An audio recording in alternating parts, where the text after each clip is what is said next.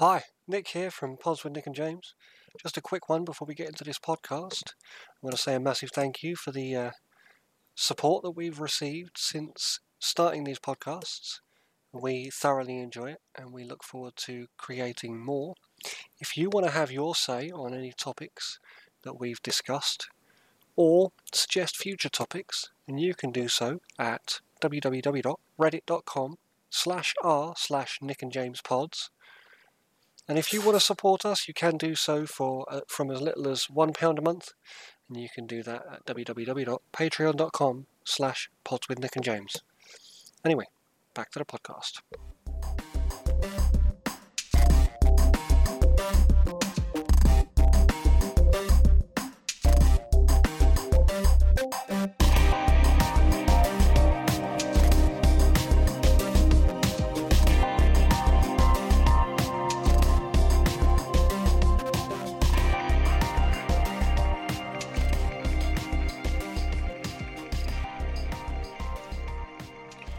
Hi, uh, welcome to Pods with Nick and James. Um, I'm I'm James. Uh, say hello, Nick.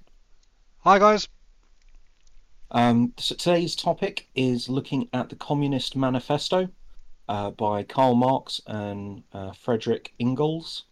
Um, many people have heard of Karl Marx um, or Marxism uh, generally, as it's called. So I thought that this was uh, it, it's a massively influential text. So I thought uh, it was worth taking a look at as I realized my own understanding of the history of communism and socialism was incredibly lacking. And unfortunately, after reading the Communist Manifesto, or at the very least listening to a um, a audio book version of it, uh, and reading a couple of well, getting through some way through some commentaries on it, all I can say is I'm still very much in the dark. Um, if any of our listeners are a hardcore, uh, yeah, communist, socialist, and want to get in contact, uh, then feel free to kind of put a comment up. And I apologize if anything I say causes offense, but um, I've come at it from a layman's perspective. I've read it, and I'm my attempt here is to give a well as even-handed review as I can. Um, yeah, so I guess I'll start by uh, asking yourself, Nick. This now this is a question. Some people love this sort of question. Some people you ask them and they'll either deflect or you physically see them shrink. so I'll, I'm just going to ask you straight off. How would you describe your views politically? Or your political position? I I think every movement that has happened, be it socialist, fascist, um, communist, has happened for a reason. It's part of our evolution.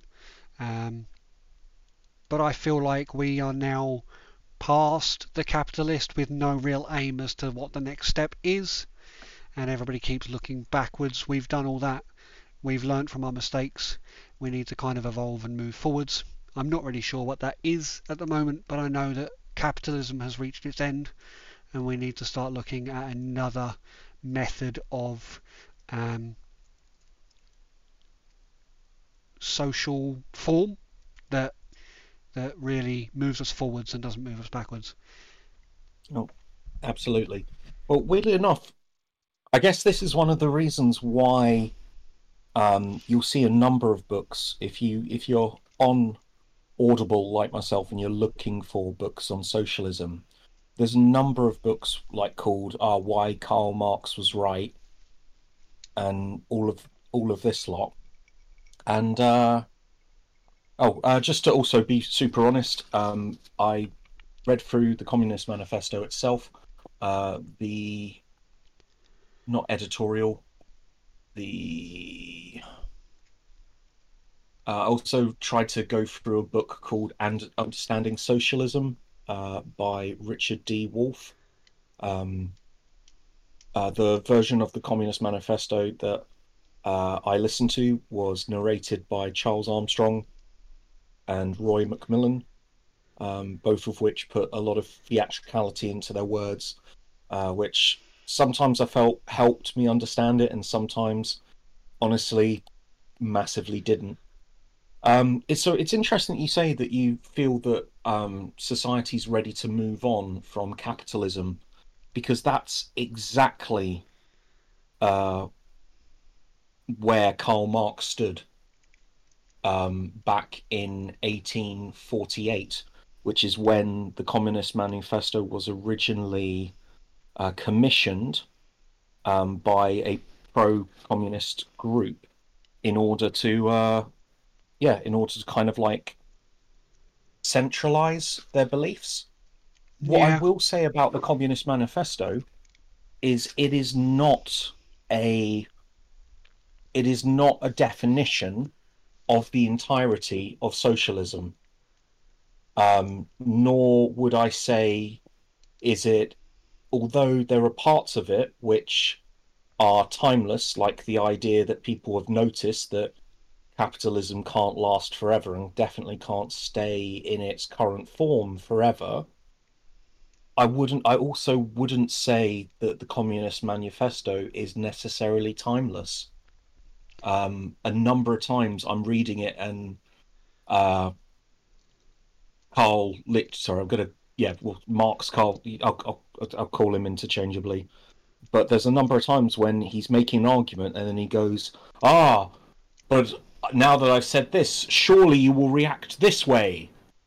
And I just there was at least five or six different times when he makes that sort of statement, and I was just like, "No, no, that that that's not what I was thinking. That wasn't my view on on that." Um, it's incredibly, uh, as a piece of writing, uh, it's it does look factually at the change of um, the original power struggle between slave and master to serf and feudal lord to journeyman uh, versus guildmaster and then finally to the modern one which uh, has been the last couple of hundred years uh, employee and employer. Um, it's it's fantastic that it it's able to focus on those relationships throughout history but i will admit it's the the the emotive and if i'm honest with you dogmatic language used in the used in the manifesto itself almost gave the impression that Karl Marx saw the entirety of history as simply the history of the class struggle or the class war. Like, have you heard of? Uh, I'm, I'm no, I'm, I'm pretty certain you would have. But what's your current understanding of the class war, or well- throughout history? Um, obviously, as I understand it, the class war was the working class versus what was the middle class, now doesn't exist, and the upper class or the the aristocrats. Um, so the the upper crust versus the the worker. Yeah, well, that, that's it. But like, um, like the way Karl Marx seems to see it is that he sees uh, what you've just described as just the current um, adaptation of the class struggle, whereas he seemed to believe that the class struggle has been happening, and it has to a point throughout history. There have always been those who have wanted power over other human beings. Yeah. Um, Well, the thing is, like we we discussed this, it it's replete throughout some of the oldest texts in in the world. Is there's always been the the the monarchy and then the the monarchy's friends and then the others. You know, mm, um, like the upper class, the the elite, and then the minority, who, despite being classed as the minority, were the actually numerically the the the, the, the majority of Yeah. society. Yeah, yeah. Well, it's it's interesting that okay, so the way that so like you said, uh, you had the monarchy, uh, the friends like the oligarchy, and then everyone else. Uh, the way that Mark, the, so I'm really sorry about this uh, to our listeners. Um, I've read through it a number of times and I'm still struggling to get my head around it. Um, I'll probably come back to it at another point. In the manifesto, it doesn't start by saying, We are this, we want this, this is how we're going to go about it. It starts by pointing out the huge successes of the people group that are classed as the bourgeoisie. Now, annoyingly, as you pointed out yourself, Nick, like uh, the middle class people uh, doesn't exist. The way that Karl Marx sees it is that the middle class is anybody, or the bourgeoisie is anybody who uses their money to influence and control others. Which, in my mind, I, I, I get why. Uh, I've been employed by bad businesses and I've been employed by small bad businesses, but I don't see the way that I was treated um, in some of these bad businesses, like some bad, small bad pubs, as I don't see it as a form of inhuman abuse, which is what Karl Marx saw any use of capital, any use of money to influence the actions, rights, or working labour of others as abhorrent is is my understanding of what his views are. He starts in the Communist Manifesto by building up the bourgeoisie, pointing out the huge successes that have happened under the bourgeoisie. But he simply seems to do this as a way of theatrically blowing up a balloon and then kind of pointing to a people group he calls the uh, proteliat, Oh, I might be mispronouncing this here. Sorry, I'm gonna. You've literally got the book in front of me. Uh, sorry, listeners.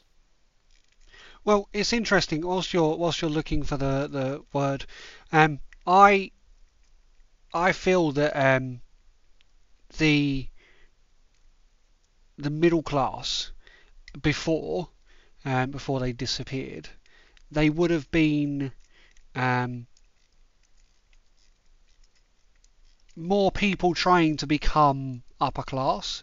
So as much as the bourgeoisie, as he put them, were this um, iconic um, social form, I feel like they were always aspiring to become the elite, which is where I think he falls short. I think a lot of what you're describing is almost trying to create an enemy, a common enemy, in order to gain following.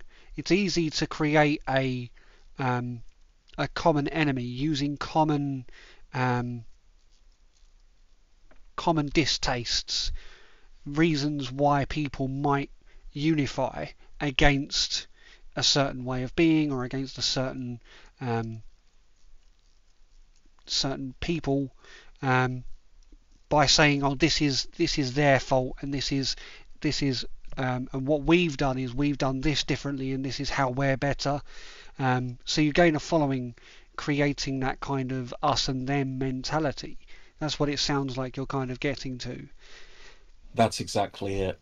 Like, um, I guess um, I will admit that there are a large number of Karl Marx quotes that I completely agree with. Um, like we'll come back to it later, but one of his ones which I find the most beautiful and the most literally the impossible to argue with. Um, and I, I don't know if someone else is able to argue with this, please let us know. But one quote of his is from each to their ability, or sorry, from each uh, in comparison to their ability, to each according to their need. It's just basic logic. You can't I don't know. Are, are you able to find other than my terrible um, bringing of that or like pronouncing of that? Like, can yeah, can you see a hole in that? No, I think it, I think that's a very fair way of of thinking. I think there that's not where the flaws lay in Mark's work, though, is it? Like No. there would like there had to be a pull. There had to be something that he was doing right to gain the following that he gained. Mm. Um, Absolutely. Um, so, uh, so uh, Karl Marx was born in Germany.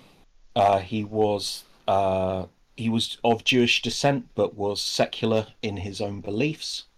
Uh, he had an, a large amount of disdain for uh, religion generally, and specifically for the Catholic Church. Again, that's something which has gone through. So he was ahead of his time, and a lot of his sentiments are still held by people today. Um, he so ori- although he was he is a political theorist. He is a leader of a movement. He was incredibly influential um, but he started off work as a writer for a left-wing newspaper. That's how he started his career and that's how he started to get traction. Um, he then joined uh, a communist group, um, but from what I can see, he spent most of his time working on the writings of this communist group. Uh, the Communist Manifesto was originally commissioned in 1848, um, and it was supposed to be produ- uh, rewritten, translated, and reproduced into six languages. It wasn't um, until much, much later uh, when it was re released in the 1870s. Now, part of this is. Okay, so uh, all right, I'm not exactly. So this is the annoying thing. I've I've got some ideas why. Uh, there was a lot of uh, political upheaval in Germany, um, and at several points, uh, Karl had to move from one country to another because of literal rulings and persecutions. One thing I do find weird, though, is that the communist group, which commissioned the Communist Manifesto, which Karl Marx was a a leader within, was disbanded by Karl Marx, Karl Marx, the following year. And that's one of the reasons why the Communist Manifesto wasn't produced in the number of languages. So it, it's just it's really weird that he did that and the one of the books that I'm reading seems not the not the understanding socialism but the um, the actual the Communist Manifesto hardback that I've got in my hand now seems to suggest that the reason why he did that was that he'd started to lose control um, of that of that communist uh, federation, and so he shut it down himself um, in order to to keep control of it. But I will need to double check my facts before I say any more. There was a huge amount of upheaval and it could be that he noticed that a lot of people were going about things the wrong way and were heading in a direction that would not lead to okay so right the word that i was looking up proletariat uh, is the word. And so he, the communist manifesto separates all of humankind into the bourgeoisie um, which is represents the middle class but it's any middle class person who is seeking to dominate others through the use of capital. Um, and then the proletariat is anybody who works with their hands and produces things through the work of their labor. Um, yeah, it's it's just it's So the, the simple worker, the the manual worker. The manual worker. Yeah. Okay. And I want to go back to a point you made earlier, actually, um, where you said that um, like jobs that you'd had didn't feel necessarily um, like dominance or in slavery, shall we say, what was the kind of air that you were going for, um, Hmm. which Marx kind of um, says that you that, that people that work for um, the what's the bourgeoisie um, they are essentially their slaves and they're they're, they're paid off and they're they're they're uh, not treated very nicely. Um, obviously, Marx was from the 18th, 19th century, 19th century. Yeah. Yeah. And how much has uh, employment grown and developed in just in the 20th century, let alone the 19th? Um, Absolutely true. Right. so what we experience as employment now in the 21st century is aeons past what he would have been referring to back in the 19th century. Well, you are absolutely you are absolutely right there. I guess the pub jobs to me didn't seem all that different because although we had a dishwasher, um, uh, okay, so if any friends are listening, um, this is not a particular job that I had in Sevenoaks with a good friend of mine.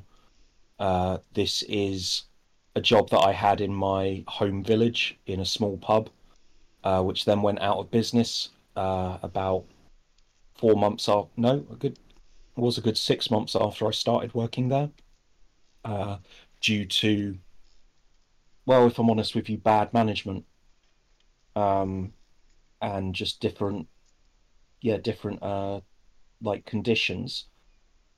Uh, the reason why I see it as this kind of similar job is because, um, although you're right, jobs and labor laws and all of that has moved on. A number of them didn't really seem to exist. Like I was paid late quite often. Um, I was expected to do things which would clearly not be in my job description if my job description had been written down. Um, I, yeah, like uh, like all kitchens are required to have a dishwasher. Uh, if the dishwasher breaks down, there's no law saying that they need to immediately fix it. So for the entirety of the six months I worked in this pub, I was washing up everything by hand.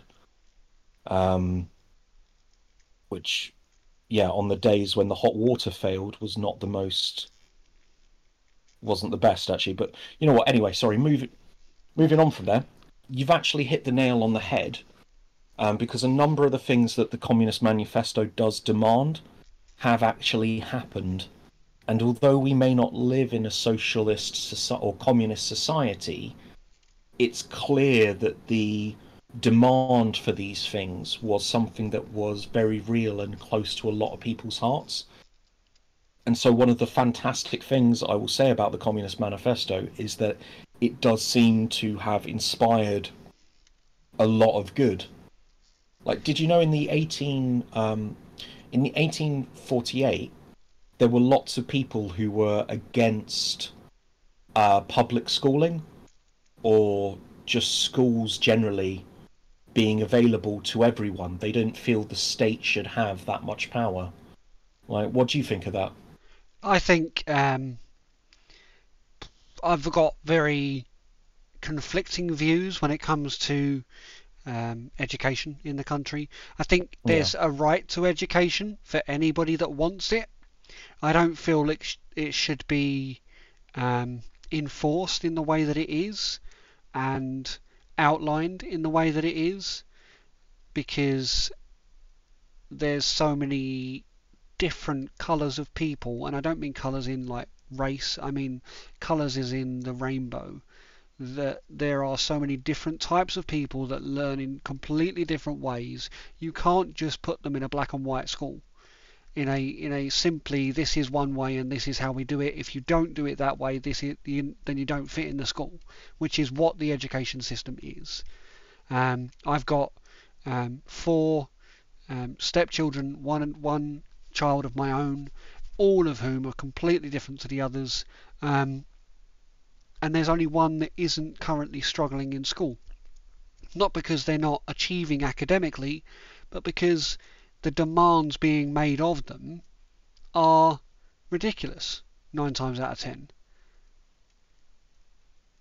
I will admit that does actually seem to be something that a number of young people that I've interacted with um, seem to be struggling with.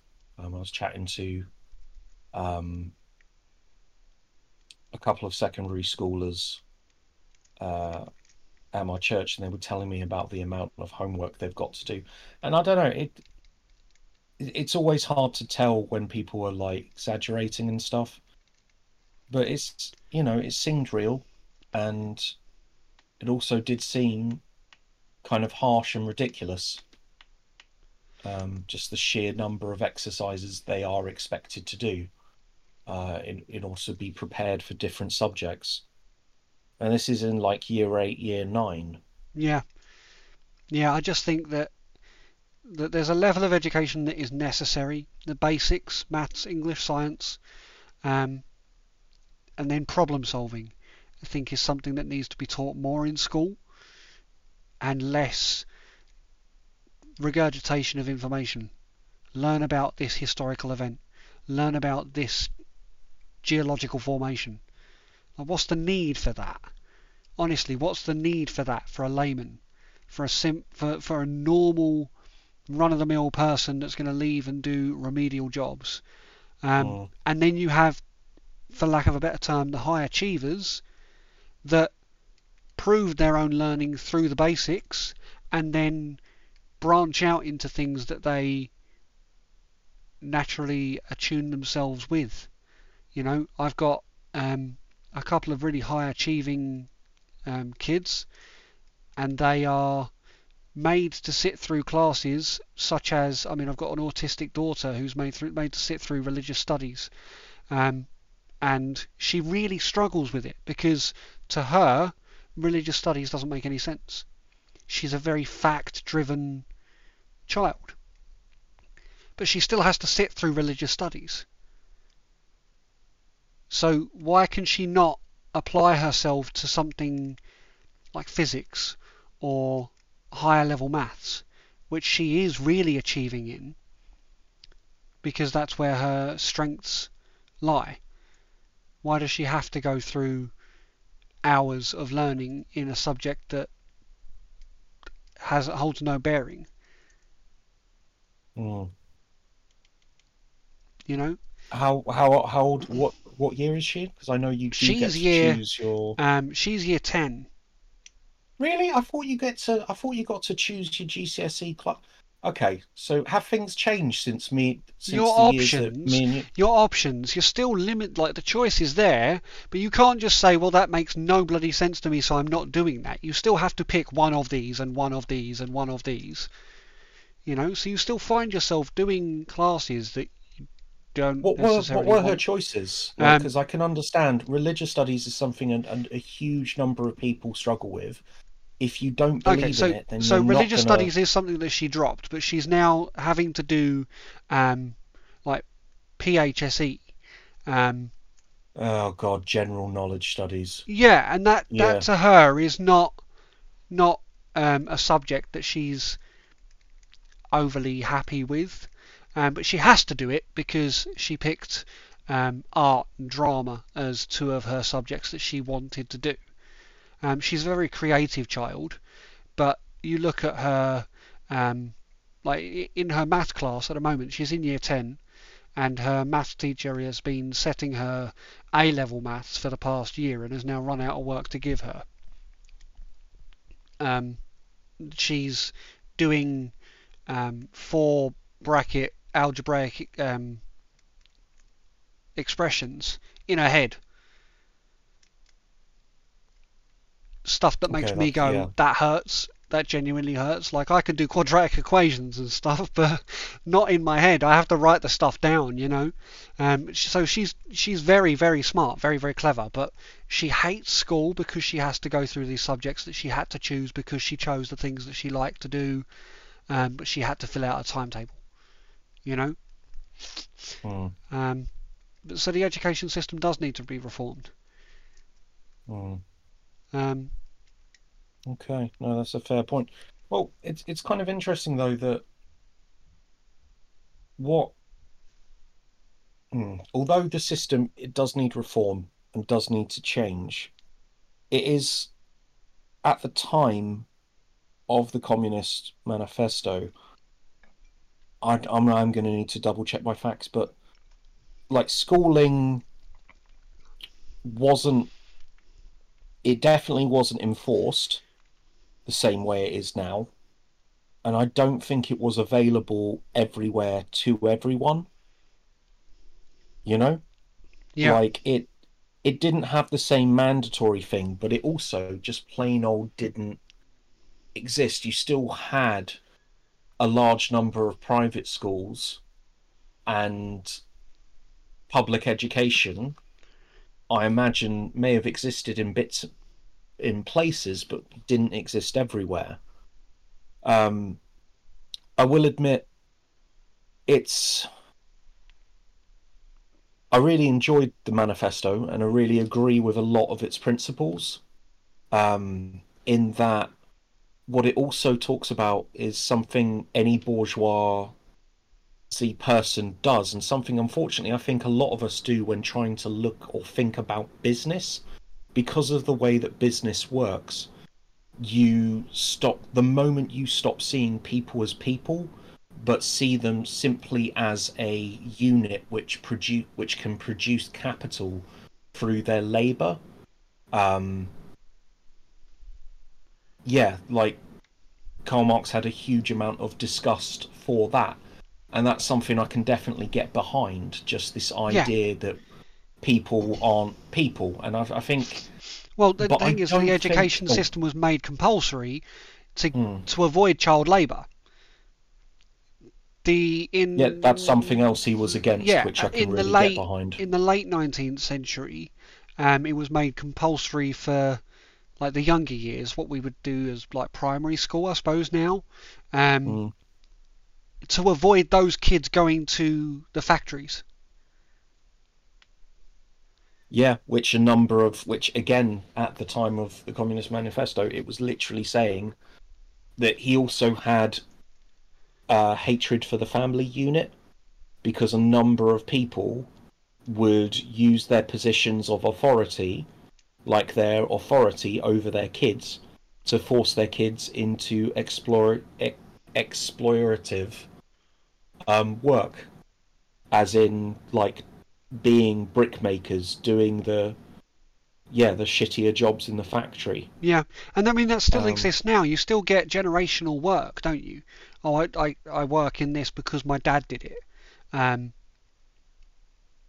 and you know, I, I mean, even down to like the sociological ad- aspects of your upbringing, like there's so much that is passed down from your elders, which isn't necessarily, for lack of a better term, the right way of thinking, but is passed down as a matter of um, tradition or a matter of um, heritage. Yeah, uh, more than it is the the life lessons that they've learnt, the experience that they've gained. yeah, no, absolutely. That's true. Although the way that Karl Marx, like, so he saw the idea of the bourgeoisie disappearing, um, and there being no elitism and solely the proletariat becoming the one type of person, the one class. But also, the proletarian was supposed to have all this freedom and all this power because they weren't being oppressed in subtle ways. Like, do you feel, do you think that people nowadays are oppressed by, Well, you know what? I, I, I, I think yes, but I'm going to just ask the question anyway to yourself and find get your views on this. Do you think nowadays we are oppressed by an entrenched class system? I don't know necessarily the the angle you're going for there, but I know that I I I'm, worked. I'm not. I'm not digging. I'm just going I- general I- discussion at I mean, point. I can only go by my own experience, and I know that I worked in um, I worked in the care sector for 14 years. Mm. Um, and I, I've been quite open about the reason I left the care sector, and that is because I described the well, this is the private care sector, I should point out. Um, I haven't worked for the NHS at any point during my um, my tenure as a, a, a care worker and the many different roles I did in the sector. Um, but the care sector is the sector that takes everything it can and gives nothing back. Um, I got the job, I wanted the job when I started when I was 18 um, because I wanted to give as much as I was receiving. So I was being paid work that made sense to me. I was making a difference to the end of people's lives. Okay? Um, however, I quickly found that companies were making a absolute bomb off of um, people like me that were willing to go above and beyond um, to do absolutely everything to make that difference. We were being paid pennies, and the company was being paid humongous amounts, ridiculous amounts. Um, I mean, when I started in eight, at, at 18, the nursing home that I was working in um, was taking on average about £1,500 per week per client. Um, and I was being paid a little over a thousand pounds per month for what was sometimes 100 hour weeks um, because That's horrible. I wouldn't leave a lack of staff on the floor because it was the clients that suffered. Um, so I would work every hour God send because they needed me, and that, that I use this term loosely. I use this term with inverted commas. They needed me to work. Well, the re- reality of it is they didn't need me to work. I was the easy option for them to work, and I did that for 14 years. And it took me 14 years to wise up to the fact that it doesn't change in in that job. If there's too many people that are willing to do it, therefore it's never going to change, um, or it's not going to change for a long time. So I chose to step away and go for a job that I felt I could. And you'll you, you'll know from working with me, I know the limits of my job and I do nothing beyond it. And that's not me being selfish. That's me saying my job is this and I will do this. If what you're asking of me is actually falling within your remit of your job, then no, I will put that back on you and say kindly, that's your job. You go do that. I will carry on doing what my job is. I couldn't do that in the care sector. COVID was a big one for me because um, I recently moved to a home. They knew the, the history that I had within the sector where I'd been management and a number of different roles. Um, and COVID hit the home that I was working in. Um, we ended up down to a skeleton crew of staff. Mm. My manager um, said, Well, you've run homes before, so if you don't mind, you just hold the fort. I'm going home. And didn't come in again um, for three months. I ended up living at the home for 10 days straight. Um, there was only four members of staff that were working, and that means that there was only four members of staff that were working throughout the 24 hour period, which means that there was only two members of staff on at any one time to support 16 individuals with learning difficulties, out of which I think 10 had COVID 19. Um, I was screaming for help to the like the super management for for days and days, and it took a resident to die for them to finally give me agency staff and to request help from other homes that were within their company. Um, needless to say, after we pulled the home out of that hole, I handed my notice in and left the care sector because what they asked of me was not that within my job description. It was everything they could get out of me, and what they were paying me was not what I was working. So I left.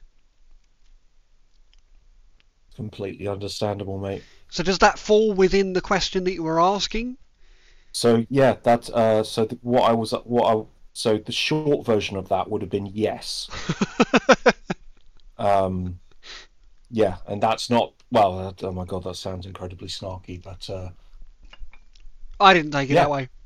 yeah, sounds uh sound sounds like you were being oppressed and you were being abused, and a number of uh a number of employers do do this. I guess I was expecting a yes. I wasn't meaning to insult or provoke. Um, yeah, an explanation of your of your experiences. I feel like it. I feel like it deserved it. And what, what more than anything, what I wanted to show was that like this is normal practice. You know, I, Mm. I worked in one sector, and I, and there are multiple where I'm sure there are millions of people around the world that have um, experiences akin to what I had, and um, probably worse than what I had. Um, and yet felt that they had no alternative but to do what they were being asked to do because of the impact of not doing what they were asked to do. Yep, completely. Well, weirdly enough, there are a number of there have been a number of high-profile court cases um, to do with the care sector over situations similar to what you've just described. Um, so yeah, no, completely, completely get there with you. I guess this is that is exactly the sort of thing um, that Karl Marx was was against. Um, if you've got an Audible account or something, I would recommend uh, giving a listen to uh, the Communist Manifesto, and then we can possibly rediscuss this at another time, either on the podcast or just over a beer, mate. Happy to. I think a lot of his points will will land home with you um, from what you've just described there, uh, especially. All right. Um, okay, so what? So I think a lot of good. I what I'm going to go back to is on is in the manifesto. It comes up with a lot of good ideas, like like uh, like the idea at least of um, schooling so that kids aren't abused by putting them into exploitative labor. Um, the idea of no person being able to have the power of capital to behind them to control other people simply through that capital. Uh, and the idea of the the idea that paying someone less uh, than the the profit or profiting from someone else's labor being ab- abhorrent um, are all ideas that were put forward by the manifesto. What I kind of struggle with is that Karl Marx seemed to seemed to think that it would all happen very shortly within his lifetime, and then that we would be in this utopian socialist worldwide society with no nationalism, no difference in race, genders, race, gender, um, age, all of that, that everybody would be equal and that we would all have freedom through um, through our our combined work. All of this is amazing ideas, but it's just it it didn't seem to happen and all of the there have been some good attempts at communism, but there have also been a number of less successful ones. Um, the the writers in the, the preface of the Communist Manifesto that I'm currently, um, yeah, uh, writing, the guy uh, Gareth Stedman um, gives a good commentary on it, and he points out that just as you've got the uh, the Crusades, the Reconquista, a number of uh, negative things kind of blotting Christianity's history, he kind of compared Lenin and Stalin um, and Chairman Mao to blots on the history of communism uh, in the idea that it's a good idea which can work, but just there are clear examples in history of when it's been done wrong. Well, Um, what- we've you- covered would- this in a previous um, podcast, but Mm. I like what's the main point of failure with communism? Uh, okay, the main point of failure is to learn from it. No, the main point of failure, the reason communism fails, Oh, because people are bad. because people It's- people are fallible, Yeah. because people are easily corrupted, and we've covered this in our our politics uh, podcast, where I said the main reason why human society ends up, no matter what, it ends up in a kind of um, hierarchical society and it, nothing's ever even, is because humans are always corruptible and power and money corrupt, corrupts. So communism isn't going to be exempt from that. The idea of it is fantastic, but you add the human element into it, and you have a a fallible system. It's the same with capitalism. Like the idea of of of earning for what you do, that works until you add the human element to it, and then it gets manipulated into what we see in society now. Yeah, okay, sorry, I'd forgotten about that conversation. My memory is not quite as sharp as sharp as your own. Okay, um, well, I yeah, I've uh, I've covered a number of of points here. Um, I did find it interesting that what Karl Marx he suggests uh, as a bourgeoisie socialist um, covers a, what I consider to be a number of good people trying to do good things when he talks about the arrangers of charities, the funders of hospitals, the um, the philanthropists, anybody who still has connections with the bourgeoisie but is trying to do good within that system. He still saw that as a mistake because he believed that the entire system was bad, so you shouldn't try and make a bad system better. You should reorganize it entirely. But it was interesting that because of his emotive use of language and of the very kind of passionate reading uh, done by Charles Armstrong, that it almost it, it just yeah the the sentences seem to be done with with uh, kind of contempt for even those trying to make society better in a different way.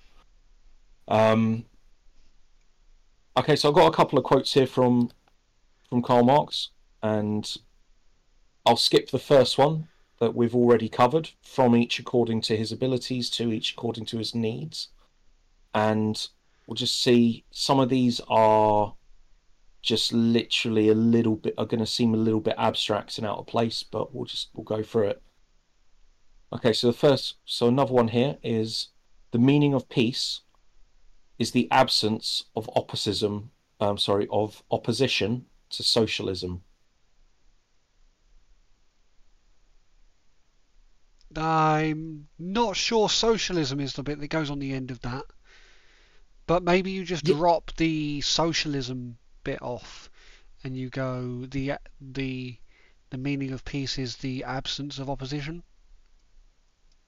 Yeah, no, again, like this is something that I've I've I felt with a lot of his rhetoric is that it had almost become esoteric, Yeah. like self-referencing. Always so trying to no bring long- it back to his point. Yeah, exactly, exactly.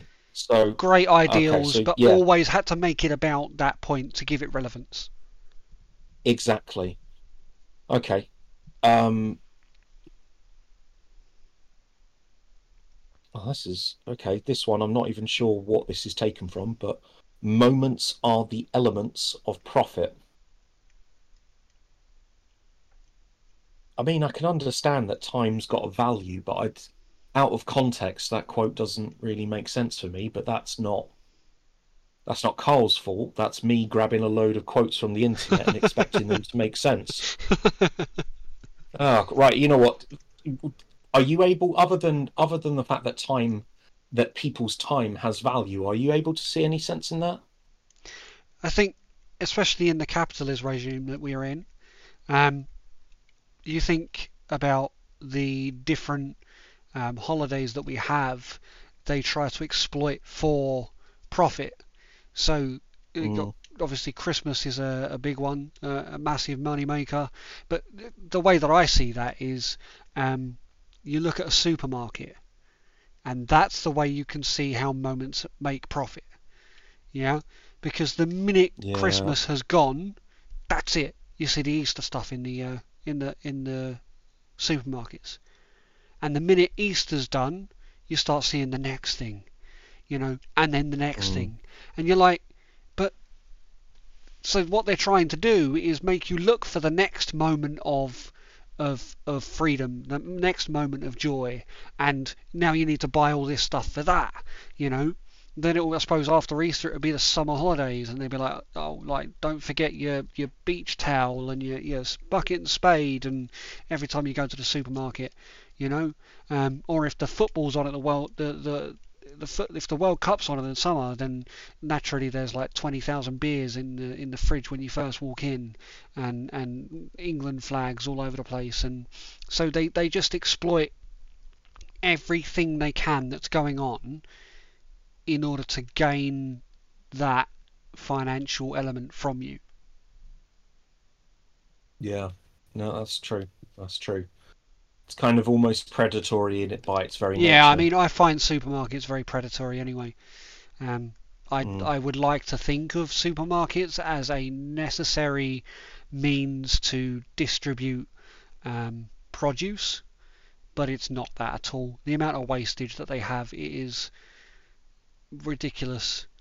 There are people starving in the world, and yet the wastage that comes out of supermarkets is sickening. Mm. Anyway, strong Okay. views. Um, s- yeah, no, no, no, no, no, no, no. That's fair, fair, fair point.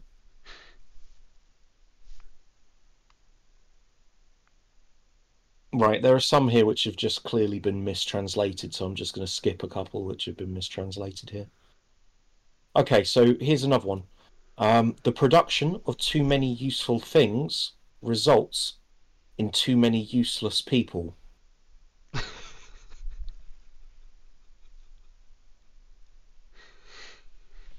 Yeah, yeah, fair, fair. I mean, I know a number of people that just buy stuff because they're like, oh, that's really cool. That can do this. And they end up with an abundance of things that are going to be amazing in that one scenario and then never They've never got again. it to hand Yeah. because, yeah, because right, because they've got so many gadgets which are very, very specific. It means when that specific situation happens, they can't find Yeah, it in not- amongst all the rest of it. their stuff. Yeah, it's not like having a Swiss Army knife that does every job you could possibly want it to. You've got every individual tool for that specific job. Um, yeah, I mean, my mum, I can remember. Sorry if my mum's listening to this, but um, my mum was a massive QVC fan when she when I was growing up, and she'd buy like they were such salespeople as well, which is where I kind of get the the distaste for anybody kind of trying to push sell now. I, I used to watch QVC. My mum would be watching it like so much, and you could feel the push sell from the salespeople on there, telling you all the different reasons why you needed this product that they were trying to sell. And my mum Mm. was such a sucker for it. She'd buy the most useless crap that she'd used once. she bought a Hoover once, a Hoover, not from um, QVC. This was from a salesperson that turned up at the door, um, and I swear to God, it lasted about six months. She ran out of filters for it, and she never used it again. But it cost her a freaking fortune just because this guy was so charismatic and could sell a pen to a office supplier, you know. Yeah. Yeah. Completely understand. Okay. No, that's a fair point. Like it, it, it is it is frustrating that like some people just do have the gift of the gab. And just the amount of control that they can exercise over someone simply through charm is ridiculous. Yeah, I think it's about. I think you've got to have the the brain that allows you to look past, for lack of a better term, propaganda. Um, Mm. and so much of advertising is propaganda. It's it's do this because it's what you need, it's what you want, you know. And the reality of it is, no, I don't. I definitely don't need it. I definitely don't want it. I have a million means to do the job that you're trying to tell me that thing can do um, without the need of that thing. Just because that thing can do the job um, doesn't mean I need it. It just removes my ability to think for myself and troubleshoot the problem when it arises. Hmm. No, fair point. All right. Uh, one final one. Oh well, no. Actually, you know what? I will do. I will do these last three. Workers of the world unite. You have nothing to lose but your chains, which I think is that literally one of the last words, or one of the la- last lines in the Communist Manifesto. Well, I, I like to coin a phrase. I have coined a phrase which I use time and time again, um, which is please remember that you are one droplet in an ocean. You are not the tears on your face. Ah. Okay, so like look try and remember your position in history, the effect that you have on your other people rather than simply your emotions. Is that don't- what you're Don't you're saying with that? don't muddle yourself down in your own misery. Remember that you are sat surrounded by millions and millions of people exactly the same as you, who, if you all band together, the power that the ocean has over one drop is immeasurable. Try Yeah. to remember that. No, that's a fair point. Fair point. Okay. Um, next one. If you can cut the people off from their history, then they can be easily persuaded. We've covered a lot about human history recently and how how important I feel it is to know where you've been to know where you're going. So I think I've Mm. made my views on human history um, and its importance um, quite clear. I No, think that's I, fine, I think that's I fine. could I think I could quite quite agree with that. Um, Yeah. there's so many um, so much misinformation when it comes to hu- like to history as a general rule um, that makes it so confusing to know who you are.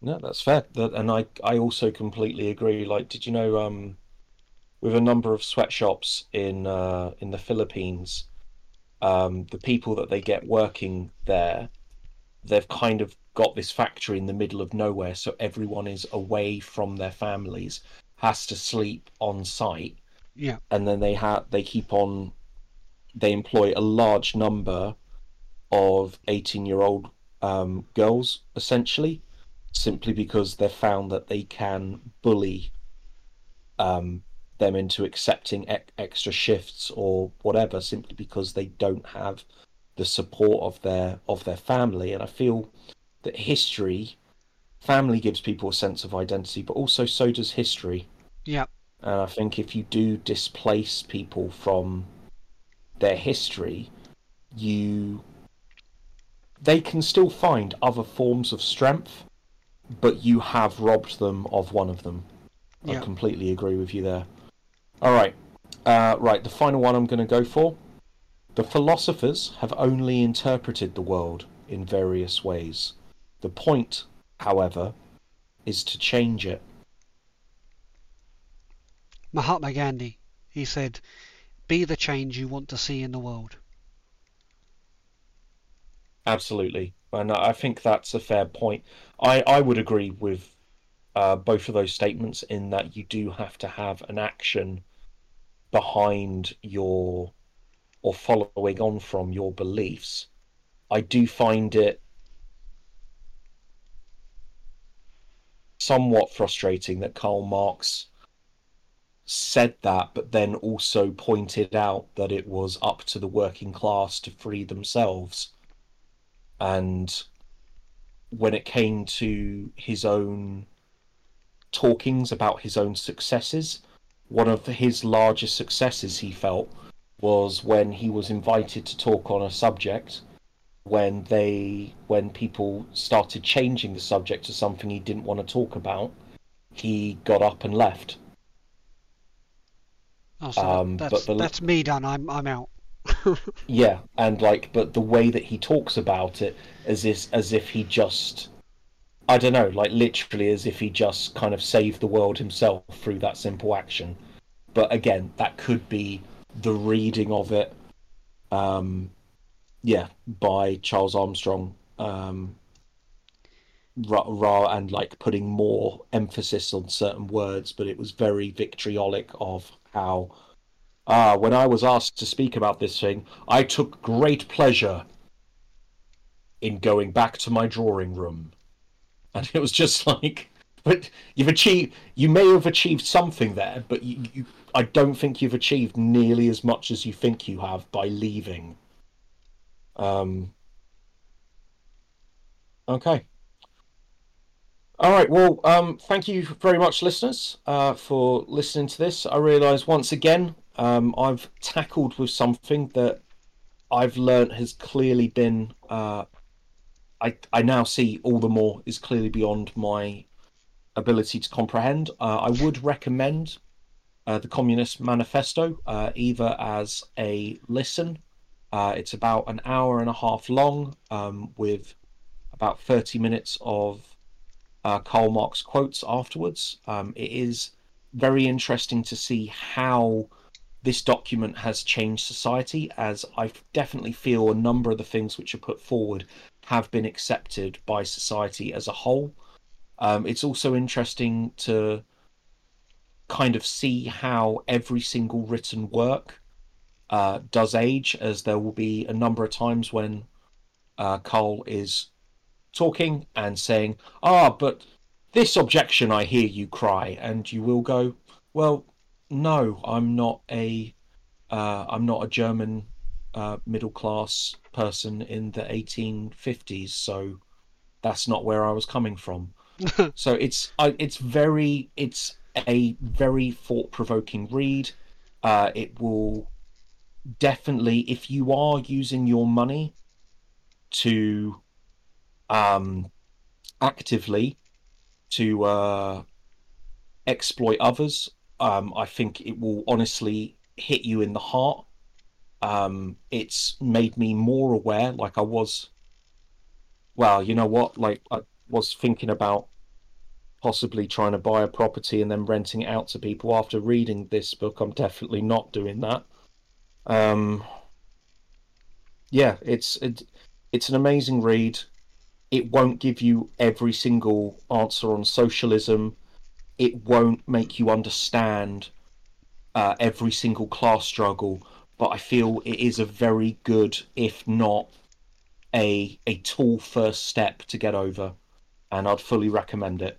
Uh, And like yeah, I said, I think- I think historically, everything, like I said at the beginning of the podcast, every form of social um, structure has had its place and has existed as a part of our own evolution. You have to understand them to know where the next step is and where it's not. Absolutely, I'll get behind that. I simply wish I knew what was coming next. But anyway, um, on that note, have a good night, everybody. Take care, guys. Bye bye.